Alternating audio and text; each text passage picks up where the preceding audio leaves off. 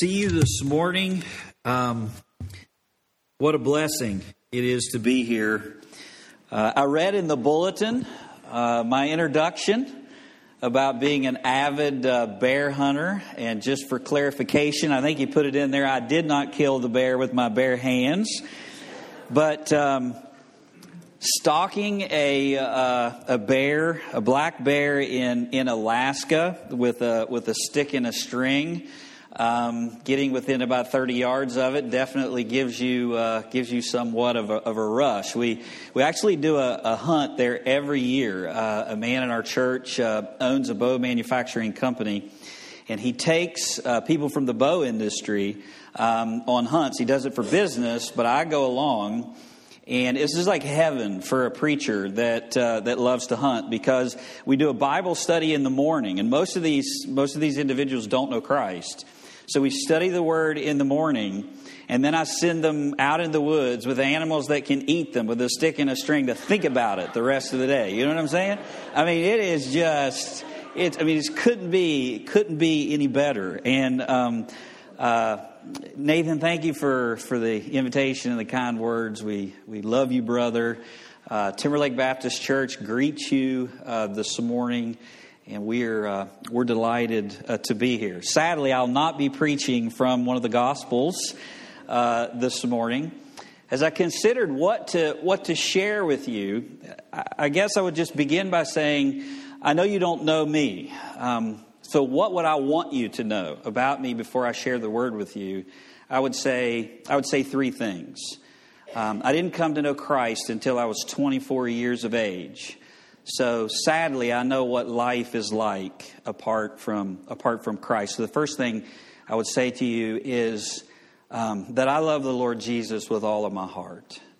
The second thing I would say to you is is lived that way, and also being proved out in in the study of the of, of the Word. Uh, my opinion doesn't matter. What I think doesn't matter. Um, I love the Bible.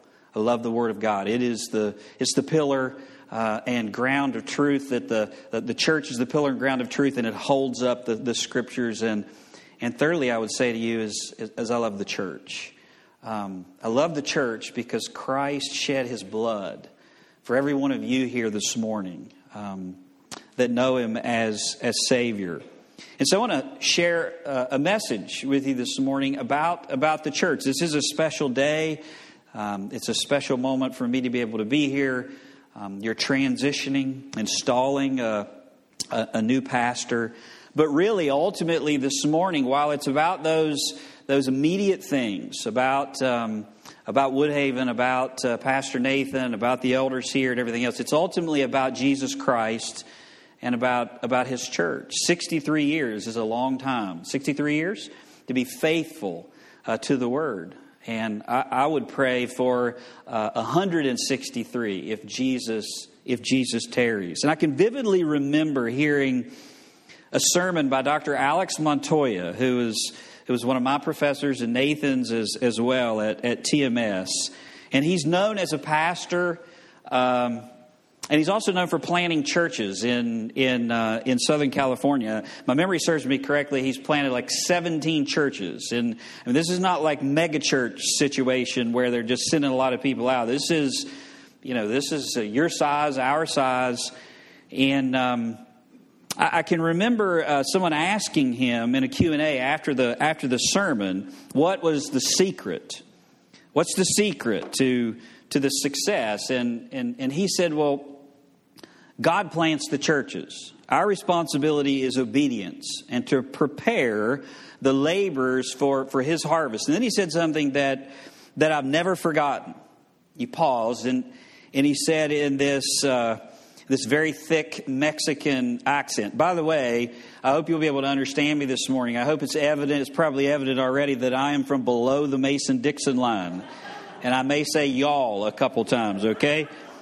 He said, and when you send them, when you send the, the laborers into the harvest, when you send them, send your best, not your junk. That's what he said. Most churches want to keep the best workers and the faithful servants that God raises up to work in their own fields. But God wants us to, wants us to send our best to work in His field. Send your best, not your junk. Well, I would just say to you this morning that's exactly what I believe we have done at, at Timberlake in sending Nathan and Bethany Williams and their family to you. You, you have called a pastor, and we have sent a faithful laborer. And um, I could not commend uh, this couple to you, Nathan in particular, uh, with any higher praise than what I'm getting ready to say. I've placed my family under his preaching and shepherding. And as you men in here, as fathers, understand how significant uh, of a responsibility that is, this couple is very dear to us, and and they will serve you well. Um, and we don't do that because we, we love our people any less. Uh, it pains us from a human standpoint to, to see them go. But we do that because Christ loves his church more. And the church of Jesus Christ is not a program or a building, it is the people of God that he has purchased with his own blood. in fact, the church is what is, is what is real. All this other stuff is, is just, just trappings, okay? Spurgeon said the world is all scaffolding and the church of Christ is the true building. Spurgeon had a way of saying things, didn't he? Calvin said the whole world is a theater for the display of the divine goodness, wisdom, justice, and power. But the church is the orchestra. I love that. The church is of profound importance. It's not nice, it's necessary. God ordained the church. There is no plan B. As messed up as we are with, with uh, the hangover that's left from the fall, even being regenerate, being, even being indwelled in the Holy Spirit, even the promise that, that God will even complete our sanctification, this is God's plan. You're participating in it this morning.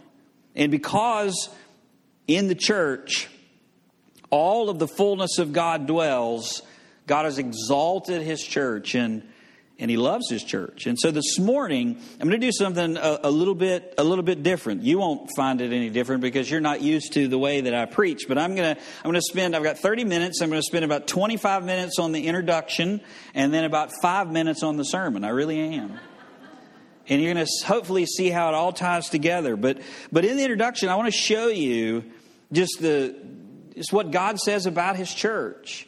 And there are really reasons. There are going to be five of them. There are really five reasons why you should love the church. And then in the end, what I'm going to end with, the actual sermon part, is showing you how Jesus himself specifically expresses his love for his, his church. So I'm going to be in a, a number of different passages. Uh, you can turn there, or I'll read them uh, if you want to. But as your bulletin says, we're, we're ultimately going to be in Ephesians chapter 4. Um, so I'm going to start in Colossians 1 with the first reason that, that, you, should, that you should love the, the church and its significance. It's one of the most Christ exalting passages in the Bible. Colossians chapter 1, or uh, Colossians chapter 1, verses 9 through 20. It describes something significant. It says that the church is Christ's body. And I know we use that term all the time. This is the body of Christ. But when you understand in Colossians, I mean, this is like the, one of the Mount Everest passages the, the preeminence of Jesus Christ. As Paul normally does, he, he explains all of the doctrine and the theology before he gets to the implications of that or how you apply that in life. And, and he is just, just waxing eloquent about, about Christ and, and who he is. And, and, and he says something about the church there. It's one of the most, one of the most Christ exalting passages in the Bible, and the church is right in the middle of it. Look at verse 15. It says, He is the image of the invisible God, the firstborn over all of creation. There's creation. And he explains what he means by that in verse 16. For by him all things were created that are in heaven, that are on the earth, visible and invisible, whether thrones or dominions or principalities or powers. All things were created through him and for him. And he is before all things, and in him all things consist. They all hold together. And look at verse 18. And he is the head of the body, the church, who is the beginning, the firstborn from the dead, that in all things he may have the, the preeminence. The verse 15, there's this, there's uh, the, the image, the exact likeness of the invisible God as Christ. He is the creator, ruler over all creation. Everything was made for him. All the creatures are under him. He's the eternal God in verse, in verse 17. He is before all things, all things hold together in, in, in him. And then in verse 18, with all that prominent language, all that exalted status, this first position, God also includes the church in the plan to exalt the Son. You are part of God's plan to exalt the Son. Now, for me, knowing my own heart and knowing who I am and knowing who I was before I came to Christ, that, that that's mind blowing. How could I exalt the Son? God has determined that Christ is, is eternal in this glorified position, and that is connected to the church. Look at verse 18 again. He's the firstborn from the dead. It means the church will follow him. In, in that he has preeminence. Jesus is the resurrection and the life. He's the first never to die again. And because of that resurrection in heaven, he'll have first place and, and we'll be there. All those will follow him. The church is, is, in, is in this position connected to the, to the exalted Christ. Don't ever think that the church is, is outmoded or, or unimportant. I would say the Apostle Paul would, would, would just say, well, do you think Christ is, is unimportant? Is the, is the resurrection of, of no purpose? I mean, he connects the resurrection, he connects the exaltation of Christ through all eternity to the church. And he describes the church as, as his body. Jesus is the head, and we're his body, and they're, they're forever linked. Not only that, the church is, is Christ's bride, right? The body of Christ, the bride of Christ. Ephesians chapter, chapter 5, Galatians, Ephesians, Philippians, Colossians, Galatians chapter 5 and verse, verse 22. Uh, premarital counseling language, the love language, the responsibilities between uh, of husbands to wives and, and wives to, to husbands.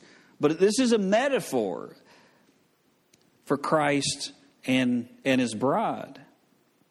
Ephesians 5, verse, verse 22. Wives, submit to your own husbands as to the Lord, for the, for the husband is the head of the wife, as Christ is the head of the church, and he is the Savior of the body. Therefore, just as the church is subject to Christ, so let wives be to their own husbands in, in everything. And, and look at verse 32. Paul says this is a great mystery after he continues on about this relationship between husband and wife. This is a great mystery. But I speak concerning Christ and the church. In his most perfect of relationships, Jesus Christ is the head of the church. And while the church submits and humbly to him, he loves the church. He sanctifies his the church with his with his with his blood. He he gives his own life for her. He sanctifies and cleanses the church through the through the word. He Jesus Christ presents the church in in splendor, unmarred by by any perfection. Verse 27 tells us. And and biblical metaphors are are given for to help us understand the mysteries of God more, more clearly. The, the relationship a husband has with his wife is supposed to be a model of spiritual truth concerning Christ and, and his church. I was looking at uh, a picture that we had before we, before we left that's on our, on our uh, uh, coffee table, and, and it's a picture of Tracy and I when, uh, when, we were, when we were really young, and I was was reminded of how young we, we used to be. We've known each other for a long time. We were high school sweethearts. We met when we were 16 years of age. And I'm almost, uh, am I almost 47 or am I 47? I'm almost 47. Okay.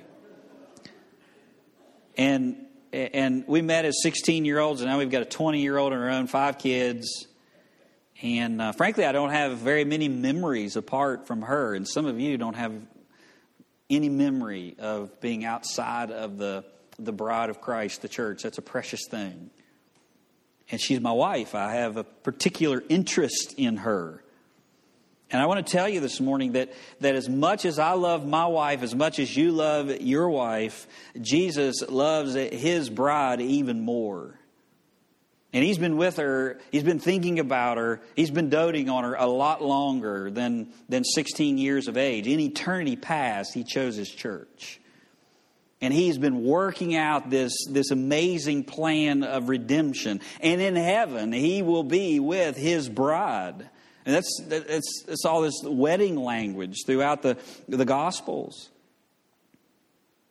Church is presented as the, the bride of Christ. He's purchased her with his own blood. He's preparing a place to bring her. He's returning for her. The, the passage in John chapter 14 that we all love, let not your hearts be troubled, is all about how, how Jesus has, has paid for the bride and he's going to the Father and he's returning for, for his bride one day. He gained her at personal cost.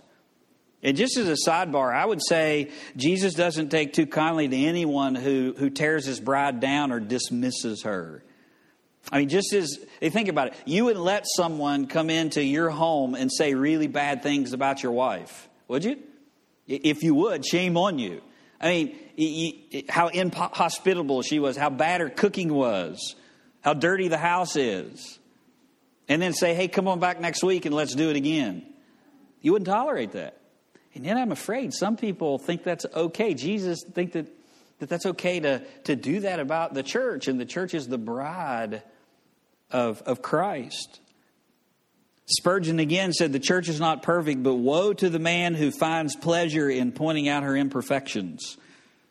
Christ loved his church. Let us, let us do the same. I have no doubt that the Lord can see more fault in his church than I can. But I have confidence that he sees no fault at all because he covers her faults with his own love. That love which covers a multitude of sins, and he removes all her defilement with that precious blood which washes away all the transgressions of his people, of his bride. It's his body. Should love it because of that. It's his bride. And then there, the Bible talks about how the, the church is, is Christ's building. They're not the physical building, but the church is, is being built by the, by, the Lord, by the Lord Himself. In the Old Testament, or in the New Testament, uh, the church is the counterpart to, to this Old Testament temple, the temple being a building and physical with the presence of God in it, us being, being the body with the, the presence of God through the Holy Spirit. It's a, it's a spiritual building. First Peter chapter 2 verse 5 says it's a dwelling place of the Holy Spirit, First Corinthians 3. It's the place where God's glory is most clearly manifest on, on earth. It's the focal point of, of spiritual life and, and worship for the, for the redeemed. God Himself is the architect and builder. Ephesians 2, verses 19 through 22. Paul says, So then you are no longer strangers and aliens, but you are fellow citizens with the saints and are of, the, of God's household, having been built on the foundation of the apostles and prophets, Jesus Christ or Christ Jesus himself being the cornerstone, in whom the whole building, being fitted together, is grown into a holy temple in the Lord, in whom you also are being built together into a dwelling place of God in the, in the Spirit. And we heard in the pastoral prayer this morning the earliest place in the New Testament that the church is mentioned in Matthew 16. Jesus says, And I say unto you, Peter, upon this rock I will build my church, and the gates of, of Hades shall not prevail against it. There's nothing ever created or, or dreamed in the heart of man like the church. It's my church, Jesus says. He's the possessor. This is his church. And he gives his plan. I will build my church. This Woodhaven won't go forward on the, the, the, the innovation or the, the powerful preaching of Nathan Williams, or Timberlake won't do that with, with Brian Farrell. Jesus said, I will build my church. It's his church. He's the builder, and the foundation is the unshakable gospel. That's what he's. That's what he says to Peter. Upon this rock, upon your this, this great confession that you've made, Peter, that flesh and blood didn't reveal to you, but my Father who is in heaven, upon the fact that Jesus is the Christ, the Son of the living God, I will build my church. And that's the foundation. It's indestructible. There's an absolute assurance of its continuance. The gates of hell will not prevail against it. 1 Corinthians 3 gives a stark warning to anyone who damages the church or, or sows division in it or, or tears it down in, in any way. It's the, the body of Christ. You should love it because of that. It's the, the bride of Christ. Jesus loves his bride. You should love his bride as well. It's the, it's the building. He's, it's his church. He's building it, and he will continue to do so. And the church will go beyond the grave. And the church also is the place where where Christ's blessing resides. One of the first passages that, that I ever memorized was Ephesians chapter 1, verses 1 through the end of the end of the chapter. And in particular, I always remember verse 3 because I started there. I started with verse 3 and then went back and memorized verses 1 and 2. Blessed be the God and Father of our Lord Jesus Christ, who who has blessed us with every spiritual blessing. Those blessings are in Christ. Every spiritual blessing. And you possess, the church possesses the spiritual blessings in Christ. All divine blessing is ours, is the church's. All resources, all privilege, all power, all because the church is in Christ. Don't look for the a plan B. Don't look for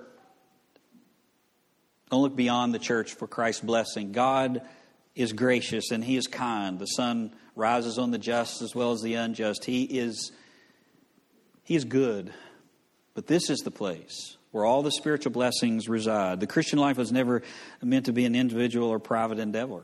It's a it's an assembly of, of believers, and those believers, you are in Christ and I think we tend to think of Christianity as an individual thing. And I don't know where that comes from. You know, from a, you know, from a, uh, we're Baptists, so uh, I don't know whether it's a, a, fear of Catholicism or what. We don't, we don't like to say we. You know, Jesus is our personal Savior, and He is. He's, we have a, an individual plan of salvation, and God does have an individual plan in, in, in eternity for, for, for you. And, and we think of Jesus dying for, for, for me. And while all of that's true, the Bible talks a lot about we, it talks a lot about the church. And Christianity is as much plural as it is singular. And that plural is, is, is yes, the body of Christ throughout the world, but it's physically, specifically manifest here in this local assembly, of being gathered together. And when you when you operate apart from that, when you get too individual, you, are tempted to, to rely on your own sufficiency. And you operate in limited strength, limited wisdom, and limited blessing. It has the blessing of Christ. And finally, it's the, the bounty. It's Christ's bounty.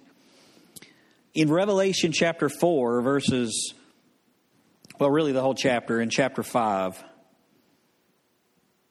Here's a picture of the beginning of the end. It's the scene right before Christ comes to judge the earth.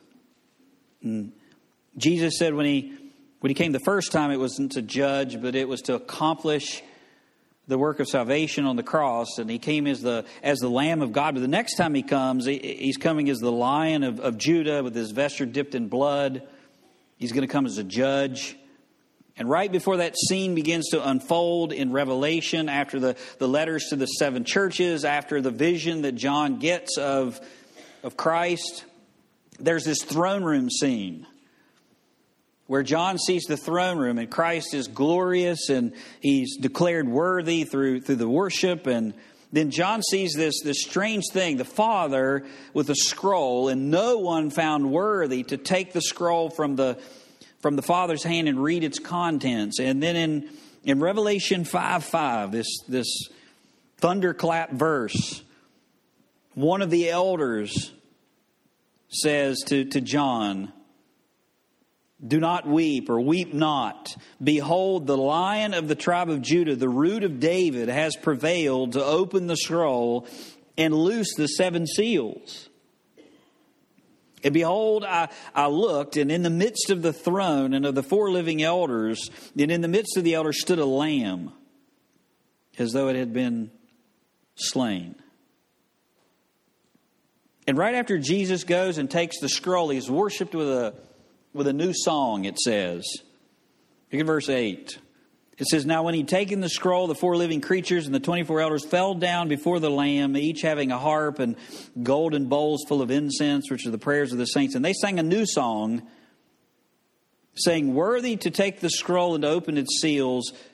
Why is he worthy? Because he was slain, and you have redeemed us to God by your blood out of every tribe and tongue and people and nation, and have made us kings and priests to our God, and we shall reign on the, the earth. He's worshiped with a new song. The song recounts his worthiness because of his work, that he was slain, and his reward are those individuals that he's won. You've redeemed us by your blood out of every tribe and every tongue and every nation, made us kings and priests. Christ's reward, his bounty, is his glorified place in eternity with the people that he won. He has the right to judge those who reject him, and he has the right to reign. He's, he's earned the right to reign those who have received him. And the church right now, right here, this morning, is, is a gathering of those people, part of those people on earth until he comes and until this, this day. It's, it's amazing. How important is the church? It's the body of Christ. It's, it's his bride. It's, it's his building. It's, it's building up a holy temple. It's, it has his blessings and it's it is his reward and jesus loves his church and, and you want to know how he expresses that great love and that's the introduction i'll turn over to ephesians 4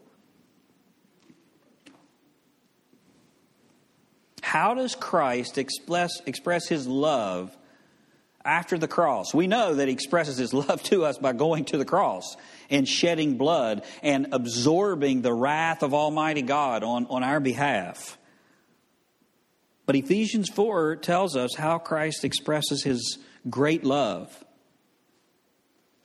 Look at verse 7 of Ephesians 4. But to each one of us grace was given according to the measure of Christ's gift. He talks about ascending up on high and, and leading captivity captive. He gives gifts to men. And look at the gifts in verse 11. What did Christ give? What is this grace that he's talking about that Christ gave to his church out of his great love? In verse 11, he gave some to be apostles and some prophets. They're gone. They laid the foundation of the church. And building on that foundation, that foundation with Christ as the chief cornerstone, he also gave evangelists those are missionaries that go out, proclaim the gospel, and he gave some pastors and teachers. It describes how Christ won gifts through his suffering on the cross. And then, out of his great love for his bride, he gives those gifts that he won back to his church. And he gives specifically apostles and prophets, evangelists and pastors and teachers, Nathan and Bethany and your pastors that preceded them. Nathan, in particular, is an expression of Christ's love to you. That's what the passage says. Why? Because in verse 12, he gave those gifts for the equipping of the saints for the work of the ministry, for the edifying of the body of Christ. There are three prepositional phrases there, and each subordinate to each other given to you as a gift to prepare you for additional work. What's this additional work? The, there's the work of serving the body and till the body is, is built up, is edified. You uh, know, in teaching and preaching and praying and, and leading to prepare you to minister. And maturity is the purpose, so that, that you would be you would be built up. The goal is to attain the, the maturity of Christ and the fullness of Christ, verse 13 says. And the goal is unto a mature man, someone who's full grown. And the goal of the church is, is corporate maturity, not just individual maturity. It means that work continues until the church manifests the characteristics of Christ. Does, does, does this church manifest some characteristics of Christ? No doubt it does. Does it manifest all of them? No. Neither does Timberlake. The work is, is still underway. And if it's that important to Christ, it should be that important to us. I love the way that one writer put why we should love the church. Don't love the church because of what it does for you, because sooner or later it won't do enough. Don't love the church because of a leader, because human leaders are fallible and will let you down. Don't love the church because of a program or a building or activities, because all of those get old. Don't love the church because of a certain group of friends, because friendships change and people move. Love the church because of who shed his blood to obtain the church. Love the church because of who the church belongs to. Love the church because of who the church worships. Love the church because of because you love Jesus Christ and his glory. Love the church because Jesus is worthy and faithful and true. Love the church because Jesus loves the church. And you will express your love to Christ by loving the gift that he has given to you. Loving your pastor and you do that regularly and tangibly and in prayer, treat the gift that Christ has won and has given back to his church based on the worth of the giver, Jesus himself, not on the worth of the pastor, because men are frail and fallible. But Jesus is worthy, isn't he? He's worthy of our praise and He's worthy of our love and our service. Let me pray with you.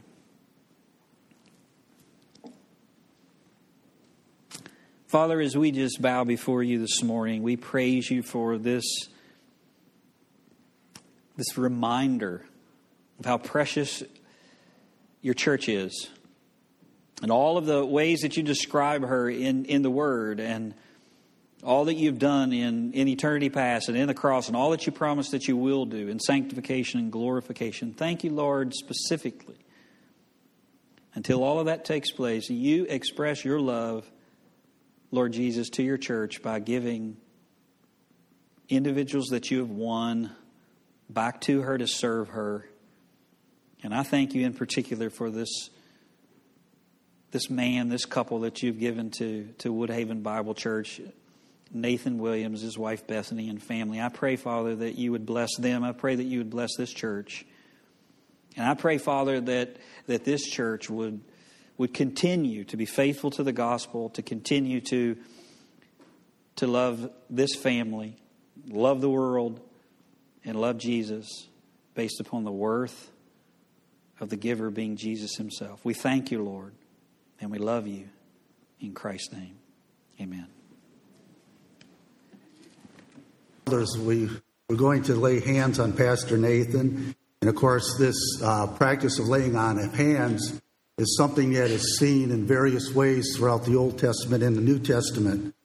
Uh, I look at uh, 1 Timothy chapter 4 just to give you kind of a flavor, a little bit of an example of it being used. In 1 Timothy 4.14, uh, Paul makes a, a, reference to the time that they laid hands on young Timothy when he was called into the ministry. And in chapter 5, verse 22, he makes this uh, kind of in a ne- negative vein, but he says in uh, 1 Timothy 5 22, it says, Lay hands subtly on no man, neither be partakers of other man's sins, keep thyself pure. And so, laying on of hands is not something that's to be done hastily or quickly or carelessly. And of course, that was the exhortation to Timothy because he would bear that responsibility of putting someone in a position of leadership that really has no business being there. And so we see different ways in the way it's used. But for us this morning, uh, as the pastoral search committee kind of gathered together and as we assembled that and as elders, uh, I mean, you could not miss, I guess you could say, the spirit of unity amongst us in regards to, to, to Nathan. And uh, we truly believe that the Lord has brought him here. Uh, when you you can ask anyone that was on the search committee or the or the elder board. When we look through the details and how God has had really worked and orchestrated through much prayer, we truly believe uh, He's the man for our church and to teach in a full time capacity here. And so we thank the Lord for that. But there, this unity, and as as we talk about this spirit of unity among the, the elder board and, and the pastoral search committee, in, in, a public fashion, we want to lay hands on him and, and just publicly affirm, you know, that idea of his call here. Uh, and so that's what we want to do at this time. And so if, if the elders would come forth, and uh, sure, come on, Nathan.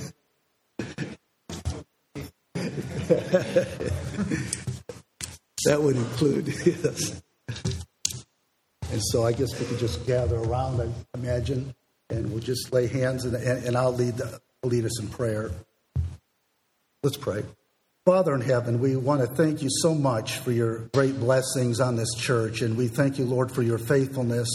As mentioned so much, we thank you for your care for the church, Lord, and how you loved it as was demonstrated through the message. We thank you so much, Lord, for bringing uh, Pastor Nathan Williams to our church to take on this ministry here in a full time capacity. Uh, and we thank you so much for your work and how you worked out the details and how you answered uh, the many prayers, Lord. And Father, we want to give you thanks and praise for that. And as elders, as fellow shepherds, we want to stand with uh, Pastor Nathan. We want to support him. We want to uh, affirm uh, his right to function in a position of leadership in this church body. We want to come alongside of him. We want to uh, work with him to help care for, you know, and nurture God's flock in a way that glorifies the great shepherd, the Lord Jesus Christ. Father, we would ask that you would help us to be faithful in doing your will, your way. Help us to be sensitive to the leading of the Holy Spirit, that we might truly glorify your name in all that we do. And we want to pray for Pastor Nathan that he would have a, a rich and fruitful ministry here at the Woodhaven Bible Church. And Father, we want to give you the glory and praise for your work in our hearts. We thank you again for this local church, Lord. And again, we just want to just praise you for the great God that you are. And we would, we would pray these things in Jesus' name. Amen.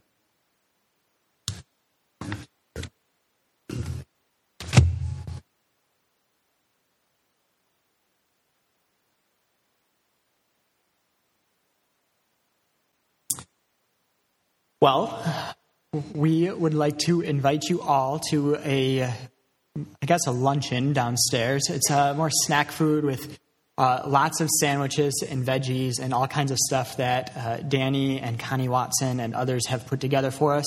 Uh, so we have tons of food. Uh, so everybody is invited to come down there to congratulate Nathan, to uh, meet him and his family, uh, and to just fellowship as the body of Christ together, and also to meet Pastor Brian and thank him for his message today. Uh, so with that, if you could please stand for the benediction, we'll be reading from Jude 24 and 25. Now, to him who is able to keep you from stumbling and to present you blameless before the presence of his glory with great joy, to the only God our Savior, through Jesus Christ our Lord, be glory, majesty, dominion, and authority before all time and now and forever. Amen.